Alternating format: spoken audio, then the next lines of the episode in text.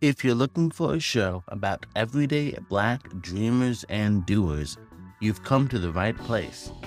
Join me on a quest to find ordinary people doing extraordinary things, reinterpreting the rules of the game in order to achieve life on their own terms. I'm your host, Moses Tillman Young, and welcome to the Black Gold Podcast.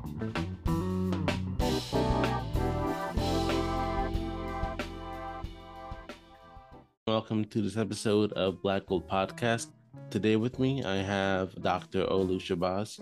He is an esteemed minister, renowned speaker, respected leader in the field of ministry excellence, and he has a passion for guiding church leaders and equipping believers for impactful service. He recently published a book entitled Excellence in Ministry, and his goal is to help church leaders in the secular world better understand the systems that are necessary to have maximum impact. So, Dr. Shabazz, thank you so much for coming on to the Black Gold Podcast.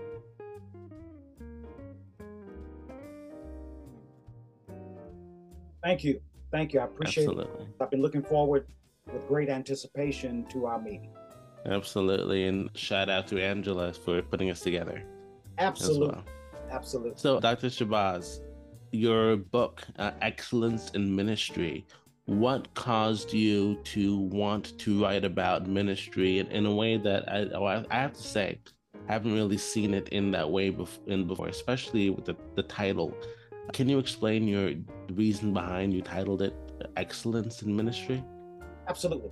Let me begin by saying uh, the book Excellence in Ministry is really the byproduct of about 42 years ministerial experience at the local church level, the national and international level. In addition to that, for many uh, years, a passion of mine has been mentoring younger guys coming along in the ministry. I've had the distinct privilege of directly training about 18 different men who, at this point in time, are somewhere in the United States serving in ministry, ranging from Christian education all the way to what we would call being someone's local minister or uh, someone's local preacher. Always had a passion for passing on those hard knocks that I've come across, those experiences where I scraped my knees on the proverbial sidewalk of life. And then I learned in the mentoring experience that there really are a large number of men and women out there that desire mentoring. They are like proverbial sponges. They're soaking up as much information as they feel will help them to be most productive. In that journey, excellence has always been my emphasis, not barely doing enough to get by, but excelling to the extent or to the point where you go above and beyond in order to achieve. I deduce that from what I call the excellence paradigm. And the excellence paradigm uh, suggests that the creator of the heavens, the universe, is one of excellence. And when you read the Holy Bible, it's easy to see that everything the creator does, he does with supreme excellence, inclusive of many areas where questions arise to which we may never have the answer in this world or in this life. But as I observed him, number one, he is the quintessential example of excellence. He does everything superbly. And then the notion that he desires to be imitated, he desires to be duplicated. And so all that we do in life, we do with the motivation and the drive of accomplishing it with excellence. I love that wow moment never heard it said like, never seen it done in that way or to that extent. And it leaves a lasting impression upon people when you uh, employ that drive to accomplish with excellence. Yeah, and it really, whenever you really pick it apart in that way, you're right. It seems like everything like on this earth, in the world, within the cosmos, it is put together in such a way that everything has its function, its time and place. It has a purpose to it. Yes. And the thing about excellence too is that it's not just something that is done, but it is also a journey into unto itself. And yes. so it's us trying to, like that again, like you said, he desires to be duplicated, replicated, imitated. And yes. so it's us trying to figure out how we can, in our own way, imitate Christ. Absolutely. So that's been my undergirding motivation, just a feeble attempt to help men and women. And I'm in the process of writing a second book that I call the, uh, the Excellence Paradigm, just to help people understand that where is your faith base is your foundation. Excellence is a principle that pours over into conceivably every facet of life, whether it is your finances, your health, job, your career, whatever it is, you want to go after it with excellence. You want to achieve with excellence. And so for me, Moses, this was more than a book. I called it the launch of an excellence movement because I believe, I really believe we need to get back to the notion of achieving with excellence across the board. Absolutely. And so you said that this book was a culmination of your 42 years in ministry. How did you go about getting started in ministry? Where did your journey begin? So, back in the late 70s, at that time, I was working for General Motors Corporation truck and bus in my hometown. And I was raised in Islam. My father was very devout Muslim. And, and, so when you're a child, a young man, you are what your parents are. You don't have much say so. So was well indoctrinated in Islam. While working there, General Motors, I met a young man that was a New Testament Christian. And he started probing and challenging me to do a comparison of the Quran and the Holy Bible. And so I've always been prone, I love to study, to dig, to research. And so I began this journey of studying and researching. Long story short, uh, in the late 70s, I converted from uh, Islam to Christianity under the guidance and the influence of really what became like my first mentor. At that time, uh, I decided that the call of service was over my life, the call of ministry. So I took an educational leave. I didn't quit my job, but I took an educational leave from General Motors Corporation, I thought that I needed to get away from my hometown, the familiar surroundings, all the people I grew up with that knew me and I knew them. And so I went to Memphis, Tennessee to work on uh, my first bachelor's of arts in biblical studies. And that's where I started my ministerial uh, training. That's where the journey for better knowledge of the Bible and related subjects began in, in Memphis, Tennessee. About the time I got to my third year, there was a church in town that was looking for a minister. And while still in school, I started ministering uh, to that church. That was my first ministry and finished my bachelor's in biblical studies and uh, preaching at the same time. And uh, just loved the experience. It was an opportunity for boots on ground. Sitting in a classroom, reading a book and information is one thing. But putting your boots on the ground and getting in the trenches and actually doing the work where you have to actually interface with people and all the challenges that come with it, it's an entirely different world. So that's pretty much where my journey started out. And by God's mercy, I haven't looked back. It's, I've just kept going and growing. Listen, Moses, I am a student forever. I never stop learning, never stop growing. I believe you can learn something from a drunkard if you're willing to listen and, and find the, what is the takeaway. You, you, so, yeah, that's how I navigate my life. I learn and pass on to others the constructive things I feel like I've learned. It sounds like you really went after this fervently in terms of wanting to understand about about who God is, about uh, what He's done for for you and for the world. And so it seems like you've really like went after that with passion in terms of, as you said, went to school, you studied for it, and and you went into ministry and got the experience of working with people. What was some of the experiences that, or do you have even like one experience you'd say that really stuck out with you in terms of affirming uh, your calling in ministry?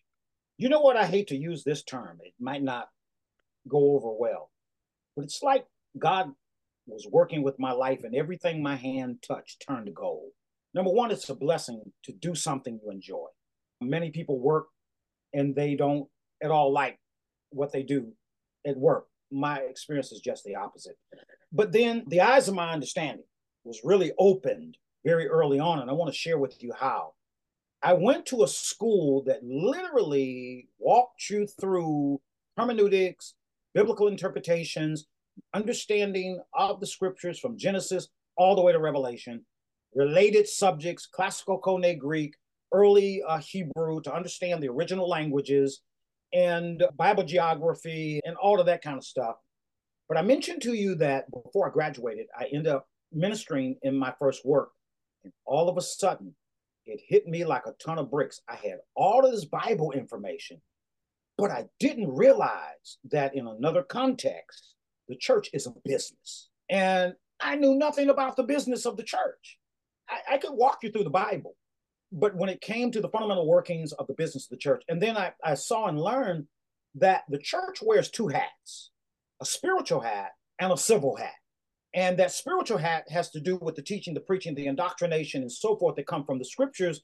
But then, how do you run a not for profit entity with a board of directors? And on the other side, you have the spiritual leadership of the church.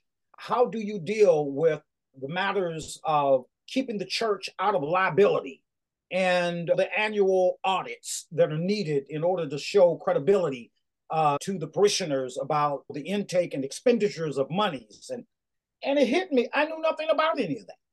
So, being a student, I dug in and I took every class, every course. I talked to everybody I could think to talk to about fundamental business administration, but specifically in the context of the local church. And it opened up a whole new world for me. My second love to preaching and teaching is church administration. I love it, and I love it for a myriad of reasons. But while this is a spiritual living organism, the church, it is in another sense, albeit a spiritual business, nonetheless a business. And if you don't know what you're doing, you can make a real mess out of ministry. Yeah, in terms of what you said, that element, knowing about the business side of church, it, it was necessary in terms of the growth of you as a minister, the growth of your church group. And so having both of those different aspects of the church, both the biblical histories, as you said, the interpretations, hermeneutics, having that alongside the business aspect as well, and merging those two together in order to form something that will last beyond yourself and also last beyond the current congregation that inhabits the church. And so, in terms of coming up with your paradigm of excellence, how do you develop excellence within leaders?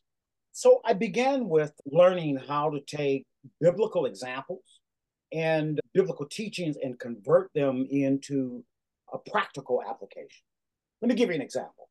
In the scriptures, Moses, who in the old covenant stood in the breach between God and Israel, there was a season in his life where Moses was trying to do it all. And then his father in law, he was married to Zipporah, her father, Jethro, comes to Moses and said, Moses, what are you doing? I've watched you and you sit here from the morning to the evening trying to deal with all of these people. This is too much. What you should do is choose you men, some over hundreds, some over 50s, some over tens, and then let the people bring the weightier matters to you. And I'm going, wow, that's delegation. That's delegation. And then I learned something about the whole concept of team strategy. Here's the Lord that comes to earth and he chooses 12 disciples. Now, notice those disciples don't become apostles until after Christ goes back to heaven, because while he's on earth, he's teaching and he's training and he's developing so they are learners or followers. When he goes back to heaven, they become apostles, one sent with the sovereign authority to bind and loose for another. So I see this team. even before the choosing of the 12, when Christ initially came, he chose 70 men. And he sent those men out with the message by teams. So bells are ringing in my head, and I'm seeing not only delegation in the scriptures, but I'm also seeing the notion of team. And then, in the context of delegation and the notion of teams, you learn the beauty of empowering other people so that they can use their abilities, their gifts, their talent in order to serve to the betterment of the church and the betterment of mankind. So I started paying attention to men who seemed to have hunger and thirst for knowledge and development, men and women who not only were willing to learn, but were anxious to use their giftedness to the benefit of ministry. And then I would develop, I would develop ministries for training. And in that training, always exhorted them to be driven by excellence. But things like how to engage in a teamwork concept. Listen, Moses, I don't have to be the smartest guy at the table. Some ministers want to be the smartest guy. No matter who's at the table, they got to be smarter. I'm not interested in being the smartest guy. I'm interested in being at the table with smart people and let those people use their giftedness. Now, that journey of training, development, I go back to my premise earlier this boots on ground. Notice the Lord trained those men while he was on earth as he traveled, as he taught, as he preached. They weren't in a classroom. This was boots on ground, scrape your knees on the sidewalk, if you will, training. And so the individuals, uh, particularly those who are desirous to be preachers, they watch me, they observe me. I have constant conversations with them that I call leadership lessons. Did you see what happened? Did you pay attention to how I handled it? Do you see the variables here? How a thing can go this way or it can go that way. And they're taking mental notes. And so it really is a boots on ground, learn as you go. I can train you in hermeneutics and homiletics and biblical interpretation and how to outline a sermon and, and public oration and all of that kind of stuff. But none of that. What are you going to do when you come down out of the pulpit? What are you going to do then? So, yeah, that's where I gained the, the notion of, and out of that, Brother Moses, also comes the notion of mentorship, mentoring individuals, which means I got to be willing to give up my time and my talent, and if necessary, my money I met with two young men. They're fine young men. They're in their 30 something kind of age group. One, one gentleman just graduated with a doctorate in education from Pepperdine University in Malibu, California. He's a member now where I'm privileged to serve.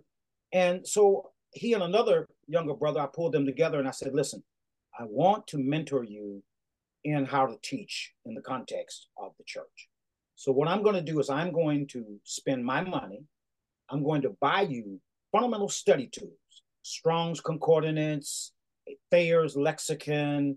I'm going to buy you basic books.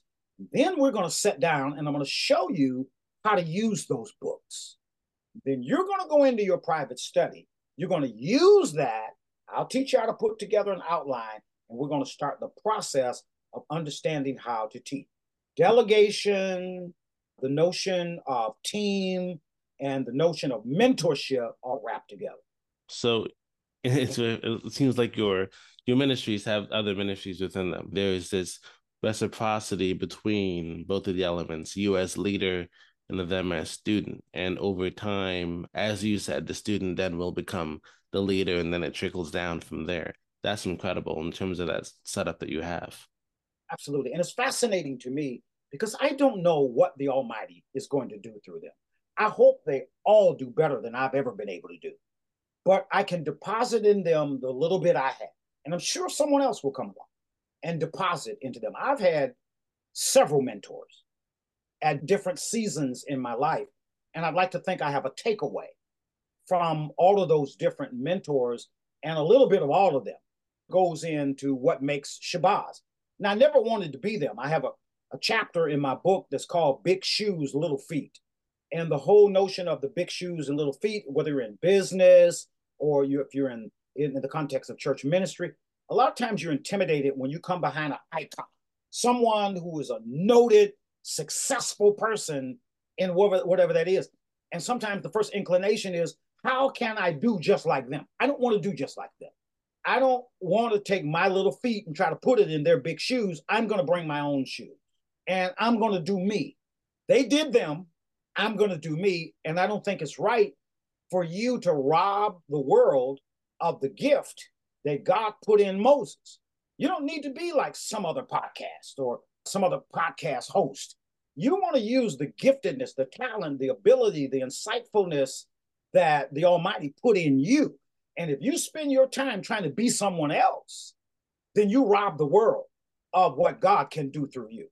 Yeah, you are the only person that'll ever have the experience of being you in right. infinity. And so it's being able to, I think it's mostly being comfortable with being yourself and understanding that your life is it's singular and that in that singularity you understand that who you are is first off child of God and that you are in this experience to experience it not just for yourself but to also be a light to others then you're able to really grasp that and understand that everything you are going through is for a reason and that reason is good absolutely believe me when i tell you and you've already said it no one can beat you being you True. but going one step further there's something very unique deposited in you because I assure you, when God made you, he broke the mold. There, there's no other ident, no person that's identical to you. And, and so you want to use what's been deposited in you as a gift. This is just my my my approach. The no, let me say to you that ministry by definition is people serving people. That's essentially what it is. It's not about titles there are too many titles in the religious world. People are interested in titles, but they have no towels. They're not laborers. They're not workers. Ministry is fundamental, fundamentally people serving people. So the concept of ministry crosses all lines. Moses, I look at what you do as a ministry. You're out here serving people by bringing illumination to their mind about different topics, different subjects, different genres, different schools of thought. So you're out here as a person doing as best you can to serve other people. So, in the context of your people serving people, there needs to be the implementation of protocols and etiquettes. Protocols are what we do, and etiquettes is how we get them done. And your protocols and etiquettes are driven by I'm going to do this with excellence. When I'm finished, people will see that I've gone the extra mile, that I have put more than average into this. So regardless of what genre of life you apply that principle to, it's about people serving people and get away from the mindset of I'll just do enough to get by. I'm going to do it uniquely. I'm going to do it in an extraordinary way. People will see it's outstanding. I'm going to have a set of protocols that I follow and a number of etiquettes that demonstrates how I carry out those protocols.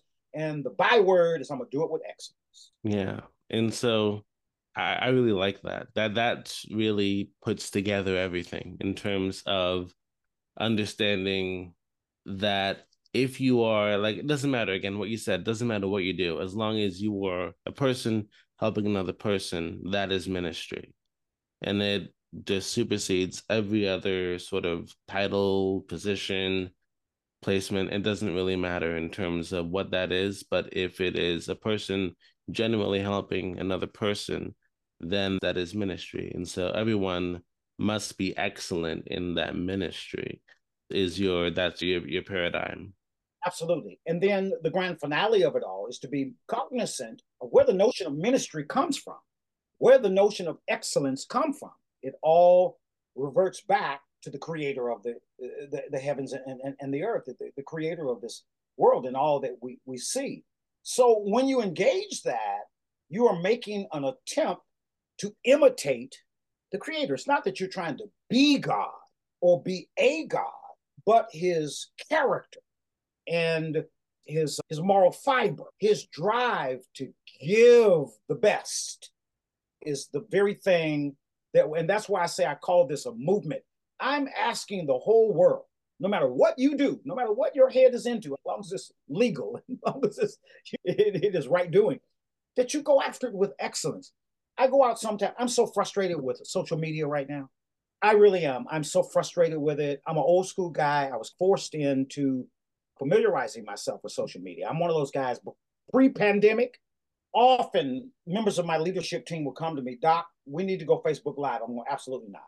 Absolutely not. I'm not going Facebook Live. I really don't care about all of that. What I care about are the people who are right here. That's my focus. And that, well, the message wants to you travel all over the country every year. People, people are interested in hearing you.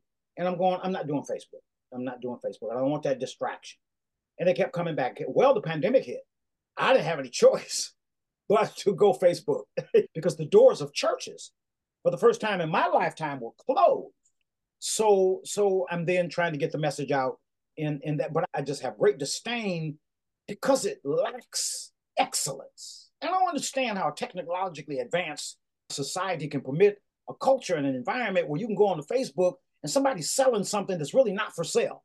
Or people who say outlandish things. I am so tired of seeing these reports about A-list actors and stars and entertainers who are allegedly dead. And they're not dead. They're still alive and kicking. But in this technologically advanced, we we we we'll permit that to happen. And then you got to invest a lot of time and energy to be able to ascertain the fact, no, that's not true. Charlie Wilson really did not die. He really is alive and, and, and going well and, and, and that kind of thing. What has happened to the notion of excellence? There was a time when the FCC and, and other entities were much more on their A game. We, we've just, and then people will say anything on, on Facebook. No filter, no, no standards. Just it's like every man does that which is right in his own eyes.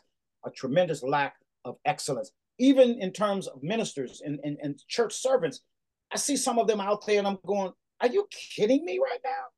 You got to be kidding me. Where's your standard of excellence? There's some things I would never say. There's some things I would never advance for the good of others. And I call that an attempt to navigate excellence because it's not, we can't eradicate orthodoxy. We can't eradicate the notion of healthy standards. And I know we can debate healthy standards all day long, but are there any at all?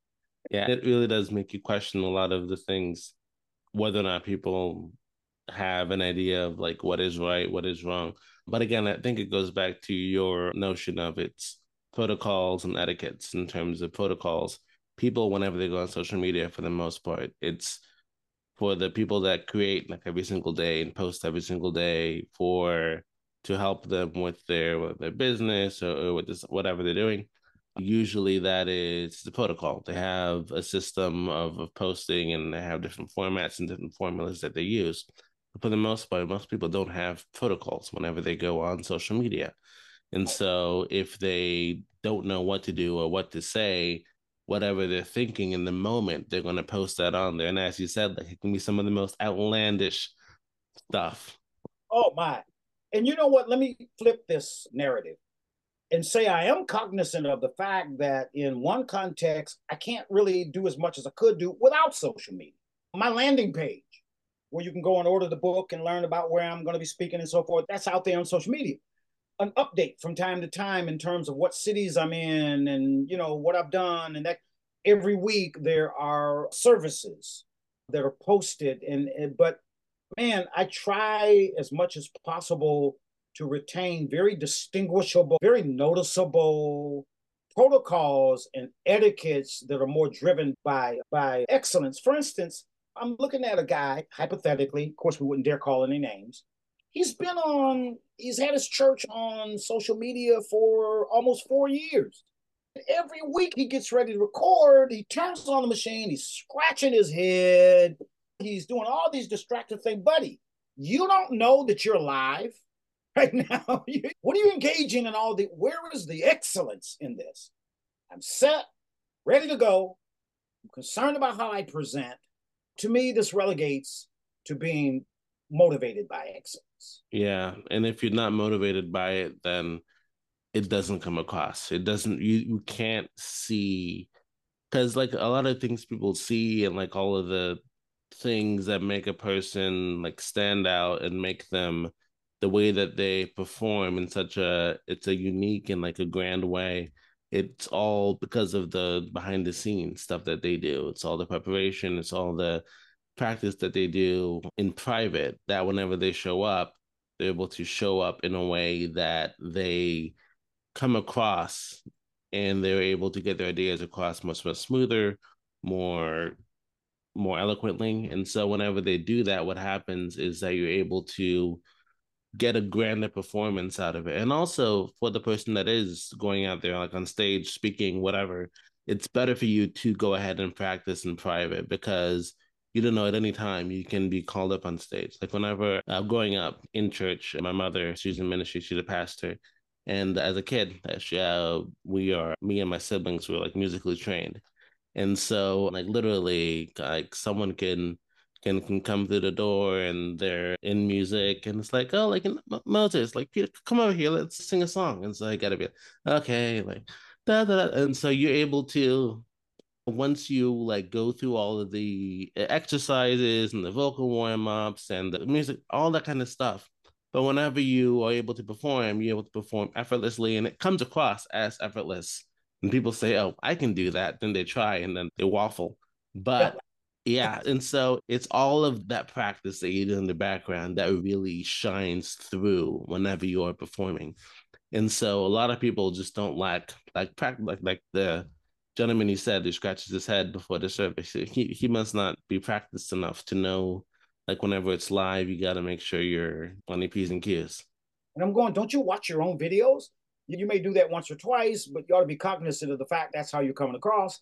And you want to go to, you know what, Moses, I've been preaching for well over 42 years. I have never preached a lesson that I'm satisfied with. I have never taught, and I've done revivals, I've done conferences, lectureships, workshops, every Sunday morning preaching. I always want to do better. I always want to do better.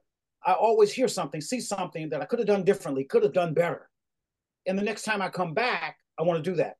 I, I would like to think, and I hope you don't accept this in the spirit of boasting, because I have absolutely nothing to boast or brag about. Oh no, go ahead. I, I'd like to think if I have any gift that I could identify is the gift of taking very complex theological concepts and breaking it down so even Big Mama can understand. The most complex of theological concepts. I'd like to think that my gift of teaching is I have the ability to take it and break it down so all levels of the audience. I'm not interested in standing before people and talking above their heads. I want them to get it. Yeah. Because my mission is to impart knowledge. And I can't impart knowledge if you're not getting it. So I'm working at that and working at that and working at that. And it's a lifelong journey because I want to do it with excellence. Yeah. And and I really like that you as a minister really like focus on that aspect of it in terms of being able to minister and preach in such a way that people get it instead of like you yourself being the showman kind of thing. And and again like for the the, the bible it was written in koine greek and that was the language of the people at that time. And so if you can be able to understand and that's why um, my professor who, who taught me koine greek he said like this is the perfect language for the Bible to be taught in, to be written in, because it's yeah, it's it's by the people for the people. And so it's getting an understanding of the word and realization that I'd say a majority of ministers who are seeking stardom, seeking fame, one of the key skills that they lack is that they don't realize that they are the mouthpiece. Right. Then yeah, they're not the music behind it. They're not all the notes. They're not the flourishes. They're not the ad libs, the, the verse. They are simply they're they're an instrument. Yes. Right? Yes. You and know so, what? Yeah. Raise a very dynamic point, and the point you raise just accentuates the excellence paradigm. I keep referring to the fact that the creator is the quintessential example of, of excellence. Now, watch this. Something you just said. The Old Testament is written primarily in in Chaldean Hebrew. Parts of it written in Aramaic. New Testament written in classical Koine Greek. But it's interesting that all three of those languages are now what's considered dead languages. They are dead languages from this consideration. At some point in their respective cultures, people stopped speaking it, they stopped writing it. So it became a dead language. Now, here's the magic, if you will, in it. That means the words, meanings never change. It can't because the language is dead. Exactly. unlike the United. So I can look back thousand years at the, classical Koine Greek, and I can look at those words in the Greek text or in a Greek lexicon, and I can know not from a Western civilization definition, but from an Eastern civilization definition, what that meant at the time the inspired writer gave it.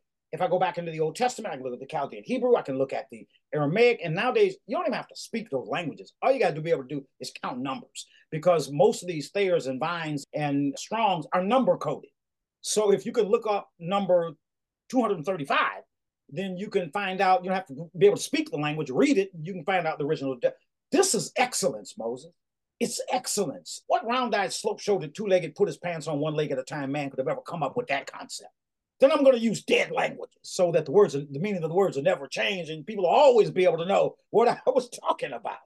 Yeah, exactly. But there are like some words, of course, in any language have like a dual meaning. Like there's one word that means it's one word, lambano, I, I take or I receive. And so in the context, yeah. it changes what it what the text is saying.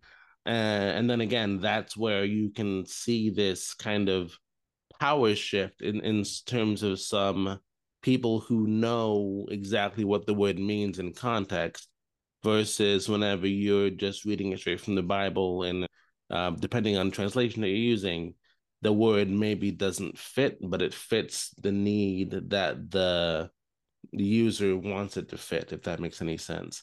The that's, author that's... sees this word and knows exactly what this word means in its context, but then decides to flip it and then put it in there in order for the author to serve their own agenda. And you know what? The more we talk about this, the deeper we dig into our premise. Yeah.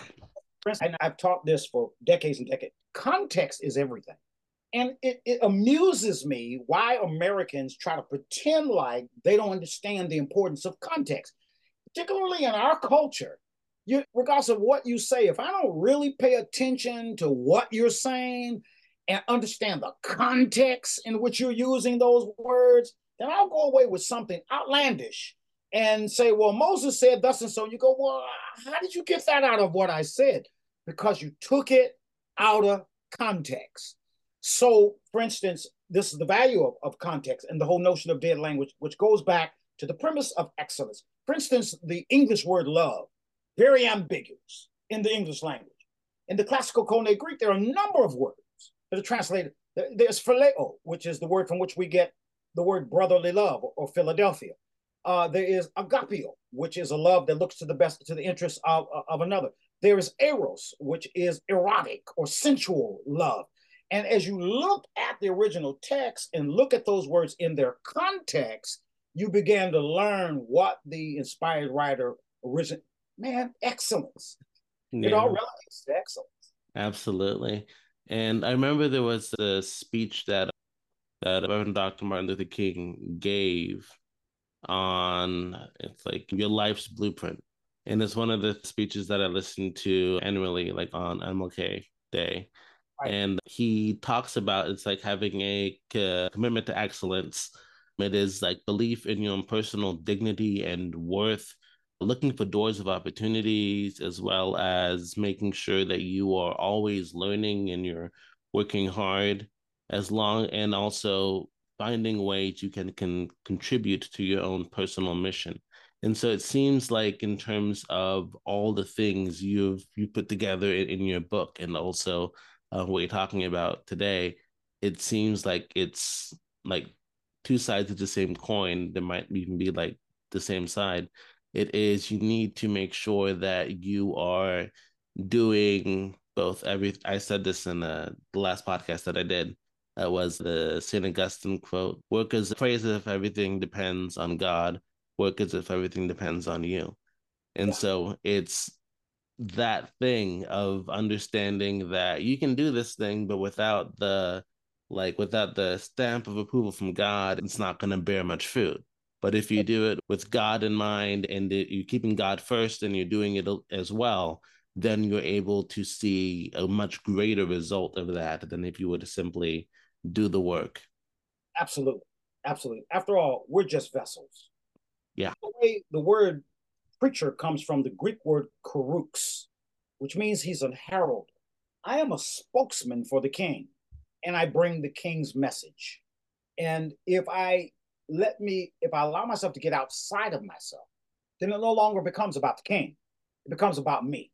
And that's really stepping far away from the notion of, of excellence. Yeah. A brief thing I want to touch on too, I think that the listeners might really get a lot out of is how do you as a minister remove your ego from the equation yourself? How do you take that little bit of you who says that like, oh, like people congratulate you or applaud you about saying this wonderful inspired message, but how do you then in the moment or even after redirect it and make sure that people realize that this actually belonged to God and not to me. Uh, what are some things that that you yourself do, or have you heard about uh, other ministers doing to keep themselves in check in terms of not confusing the messenger with the message? No, I sincerely believe that this stems from a spiritually healthy framework of thinking. And my framework of thinking is simply this there is no room for ego in ministry. Ego and ministry don't go together. And so humility is what you really want to what you really want to practice. That's really what you you want to stay humble. Listen, do you think for one moment that I'm not aware of the fact that God made me, God can take me out, make another one to look just like me, and the world never knew I know I was here. God doesn't have he doesn't have to have me. It's my blessing, and it's an honor. And so I really do think it relegates to a framework of thinking. I think that maniacal, egotistical, self-centered, me, myself, and I people have never put a healthy paradigm in, in place.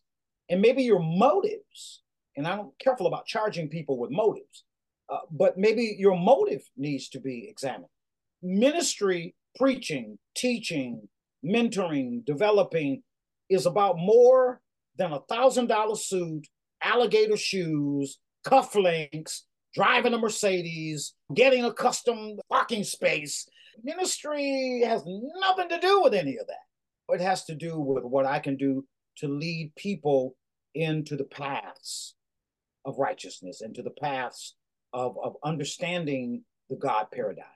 I really like that in terms of both having an understanding, again, like you're the mouthpiece, but also knowing that if it is important to you in order to be to be acclaimed, then maybe ministry i wouldn't say ministry isn't for you but maybe the type of ministry that you wish to pursue to give you that that that sort of hit that you're looking for that isn't for you I had a mentor, my first mentor, as a matter of fact. He passed away back in, well, many years ago, probably about 1998 or so. But he often said to me, Shabazz, whatever the Almighty gives you, you take it and work with it and make that shine best you can. Anything else he wants you to have, you'll get it. You'll get it. I don't have to go out there to make it happen. People have asked me this question all over the country for a number of years. Shabazz, how did you become a national evangelist? I don't know. I, I, I, couldn't tell you. I couldn't tell you. I, I, I feel I feel privileged that these many churches until this day call me. Can you come and speak? Can you do a revival? Can you do a conference? Can you do this? I'm humble because I got enough sense to know that there are many other people to call besides me. Other than to say that is just the blessings of the Lord, and I have to keep my attitude right the Lord bless me. I often pondered over this question why is it that God bless some men with gifts, but other men's gifts he blesses? I don't know if I had an answer to that question, other than to say if God has gifted you and blessed your gifts, you ought to give him the glory. And the more you realize that, the more humble you ought to be and remember who you are and what you're doing. Again, ministry is about people serving people. It's not about your ego and all those kinds of things. There is no place for ego in ministry. If you got an inflated head, you might want to sell Amway or car insurance or something. I don't know that you want to do this. I'm curious, what is humility to you? What how do you define humility? Humility is a lowliness in in in a state of mind. And when I say lowliness, I'm not talking about weakness, I'm talking about one's personal evaluation. You don't overinflate your value. And this is how I think what happens to some people. For instance, I never let myself think, if I don't do it, it can't be done right. I have to be the one to do. I have to be involved, or it's not going to be what it could be. In, in, in a lowliness state of mind, and I call that humility, I keep myself in check. Again, knowing that if I fall victim to ego or inflated ego, that it's going to turn into something other than this being about ministry, something other than being about God Almighty. So to me, humility is a lowliness in mind. It's it's in, in lowliness in attitude, in self-evaluation. You don't let that get away from. Hmm. Yeah, and it seems like you really I, I like that too, in terms of thinking yourself as lowly. But also it's I guess you we could also do is if you do find yourself going off and thinking that you're some big and high time guy, uh, you could just like pick apart, like put yourself apart and like see, okay, so like you are like you're, you're this person, you're like in, in this state, you live in like this kind of house, but like like you have this bill coming up, you missed the deadline for this, you got the other thing going on over here. And so it's I think it's really difficult for, for like most people to really understand to just like take that like they're full of ego and then just like deflate that ego balloon. But they need to like really aggressively, I think like like take some stabs at it and in order to deflate that thing because if you do it that way then i guess you feel lowly but you feel as if there is something you can do to make yourself better if yeah. that makes any sense. And so you can definitely, everyone can improve in some certain part of their lives. And so they can do it in such a way that if they get too big of a head, they can deflate themselves and then they can realize, like, oh, wait, I can actually fix this thing over here. I can actually make sure that this thing gets in on time. I can send this email over here.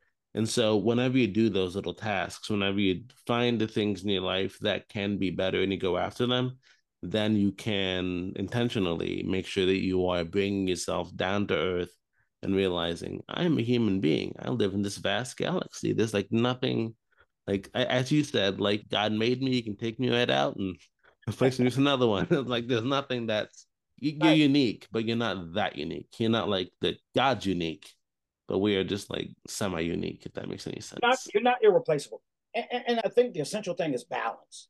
And I think that's really what we're gravitating toward. Yeah. You don't want to go to the other extreme where you degrade yourself. True, true that. And and you're right. In terms of what I was talking about earlier, that definitely could happen to yourself. You're right, yeah. You want balance. But if I had my choice, I'd rather think less of myself than to think too much.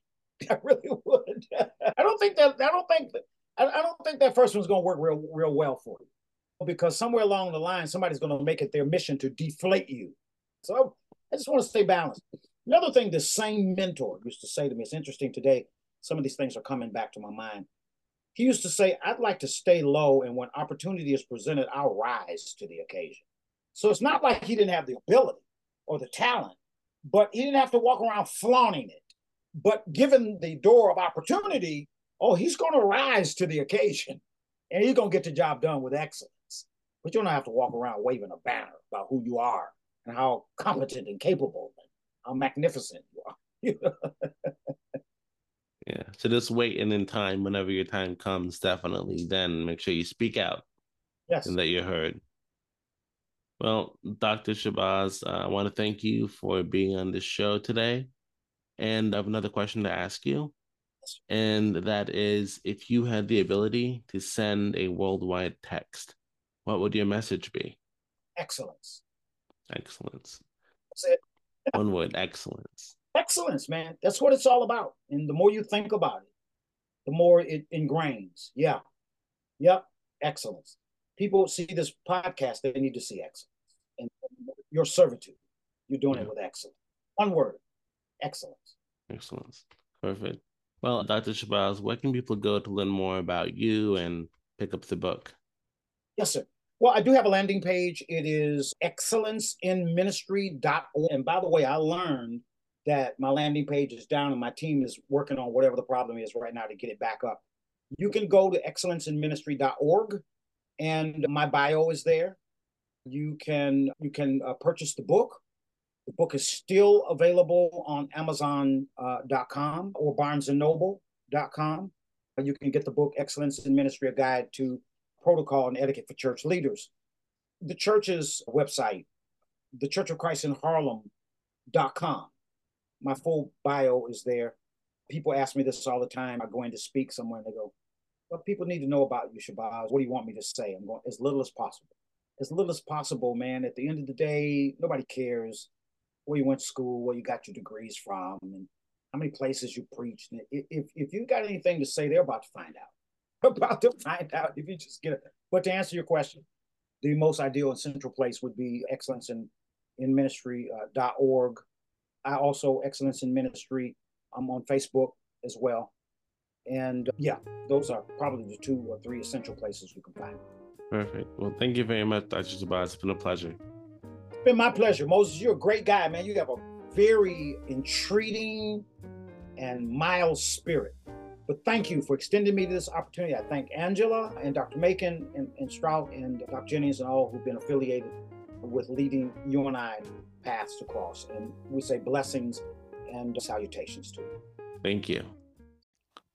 Thank you for listening to this episode of Black Gold Podcast Stories of Black Dreamers and Doers. Please go ahead and subscribe and review the show on iTunes, Spotify, or wherever you're listening to the podcast right now so that it can reach more people. If you want to get in touch with me personally, go ahead and send me an email at blackgoldpod at gmail.com. If you want to talk about the show, or if you want to talk about how to create your own podcast, where you can find people and talk with them about the topic of your interest. If you want to go further into doing that, make sure to go to www.blackgoldpod.com and go ahead and scroll all the way down to the bottom and get yourself a copy of the Side Gig Podcast Guide. It's a guide that I put together for you to start a quality podcast on a low budget.